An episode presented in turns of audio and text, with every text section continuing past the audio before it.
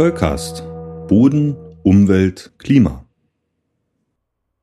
Zollcast Folge 16 Humus. Spricht man über Böden, so spricht man auch häufig über Humus. Deswegen gehen wir heute der Frage nach, was ist Humus und wozu ist er nützlich? Wir haben schon öfter über die Bodenbildung gesprochen und auch darüber, dass alle Böden durch die Verwitterung von Gesteinen entstehen. Das ist jedoch nur die halbe Wahrheit, denn die Gesteine bilden nur die Grundlage für die anorganische Bodensubstanz. Einen wichtigen Teil der Böden stellt jedoch auch die organische Bodensubstanz dar. Diese kann zunächst in zwei Gruppen gegliedert werden. Zum einen die belebte organische Bodensubstanz, zum anderen die unbelebte bzw. tote organische Bodensubstanz.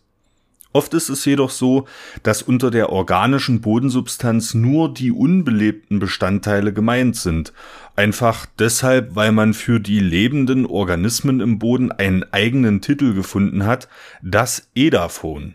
Zum Edaphon gehören Mikroorganismen, Pflanzen, Wurzeln und Tiere. Man sagt auch, das Edaphon lebt im Boden. Da wir dieses Mal über Humus sprechen wollen, lassen wir die ganzen schönen Organismen wie Asseln, Fadenwürmer, Milben und Bärtierchen links liegen und wenden uns der unbelebten organischen Bodensubstanz zu. Diese gelangt zum Beispiel als Streu in den Boden. Streustoffe sind beispielsweise Blätter, Äste, Nadeln, Kadaver, kurz gesagt fast alles, was einmal Teil eines lebenden Organismus war. Damit daraus Humus wird, geht jetzt biochemisch gesehen die Post ab. Den Prozess nennt man Biodegradation und im fortgeschrittenen Stadium auch Humifizierung. Humus besteht nämlich nicht mehr aus der Streu in seiner ursprünglichen Form, sondern setzt sich aus Umwandlungsprodukten der Streu zusammen, die eine amorphe makromolekulare Form haben. Amorphe Substanzen sind solche, die keine regelmäßige Struktur besitzen. Im Gegensatz zu einem Natriumchloridkristall, bei dem sich die Natrium- und Chloridionen im Kristallgitter regelmäßig anordnen, besitzt also Humus keine definierte Grundstruktur. Eine uns allen bekannte amorphe Substanz ist übrigens Fensterglas. Von einem Makromolekül spricht man dann, wenn ein Molekül eine molare Masse von mehr als 10.000 Gramm pro Mol besitzt. Zum Vergleich, ein Kohlenstoffdioxidmolekül bringt es nur auf rund 44 Gramm pro Mol. Gehen wir den Prozess der Biodegradation und Humifizierung mal schrittweise anhand des Beispiels eines Blattes durch. Zunächst stirbt das Blatt. Es beginnt nun die sogenannte initiale Phase, die Bestandteile des Blattes reagieren mit Wasser, Sauerstoff und Kohlenstoffdioxid. Eine Umsetzung mit gewebeeigenen Enzymen beginnt. Das Blatt verfärbt sich und früher oder später fällt das Blatt auch zu Boden. Wenn es jetzt regnet, werden schon erste Bestandteile des Blattes ausgewaschen. Das Blatt bietet jetzt einen guten Nährboden für Bodenlebewesen. Diese ernähren sich von der Biomasse des Blattes, zerkleinern es dadurch und hinterlassen ihre Exkremente überall dort, wo sie so unterwegs sind. Dadurch wird das Blatt auch schon in den Boden eingearbeitet. Es folgt die zweite Phase, in der das Blatt durch enzymatische Spaltung, Oxidation und Hydrolyse zum Teil mineralisiert wird. Es wird in dieser Phase zu Wasser, Kohlenstoffdioxid, Ammonium und anderen Grundbausteinen reduziert. Gleichzeitig bleiben am Ende der Mineralisierungsphase schwer abbaubare Stoffe zurück. Das betrifft also die von mir erwähnten amorphen und makromolekularen Stoffe, zu denen zum Beispiel auch der Holzstoff Lignin zählt. Die Bildung von Humus ist noch nicht abschließend erforscht und es gibt diverse Theorien darüber, wie es zur Bildung der makromolekularen Struktur der sogenannten Huminstoffe kommt. In den Bodenwissenschaften begnügen wir uns deshalb damit, die organische Bodensubstanz hinsichtlich ihrer Eigenschaften zu beschreiben. In der Vergangenheit hat man Humus hinsichtlich seiner Löslichkeit in Laugen oder Säuren unterteilt und dadurch die Begriffe Fulvosäuren, Huminsäuren und Humine geprägt. Diese Einteilung ist aber in der Gegenwart umstritten, da sie unzureichende Informationen über die Funktionen des Humus in Böden liefert. Daher unterteilt man in der Regel heutzutage in die funktionellen Fraktionen MOM und POM. MOM steht für mineralassoziierte organische Substanz und beschreibt die Biomoleküle, die sich an Mineraloberflächen angelagert haben. Das können die Oberflächen von Tonmineralen sein, von denen ich in Folge 7 des Soulcast erzählt habe. Es können aber auch die Oberflächen anderer Minerale sein.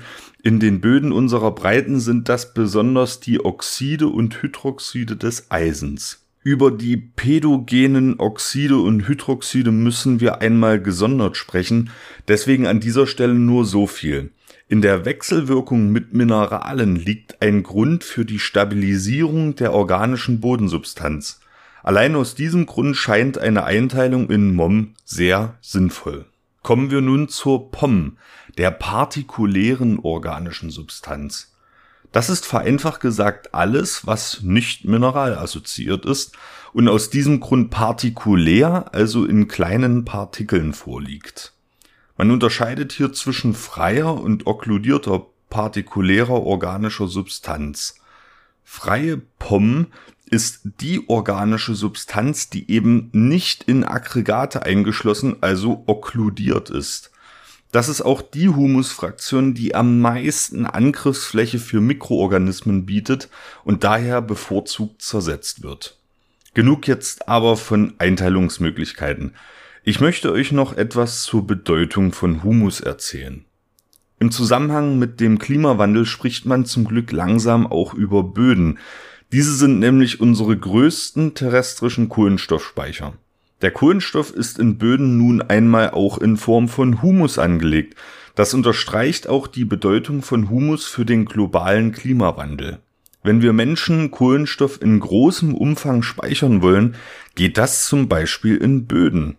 Wie ich in Folge 11 des Zollcast schon erzählt habe, gibt es zum Beispiel Torfböden in Mooren, die organische Böden sind, also zu mehr als 30 Prozent aus organischem Material bestehen aber auch Schwarzerden, wie sie in Folge 2 des Soulcast von mir erwähnt wurden, sind Böden, in denen Humus akkumuliert wird und die ein hohes Speicherpotenzial haben.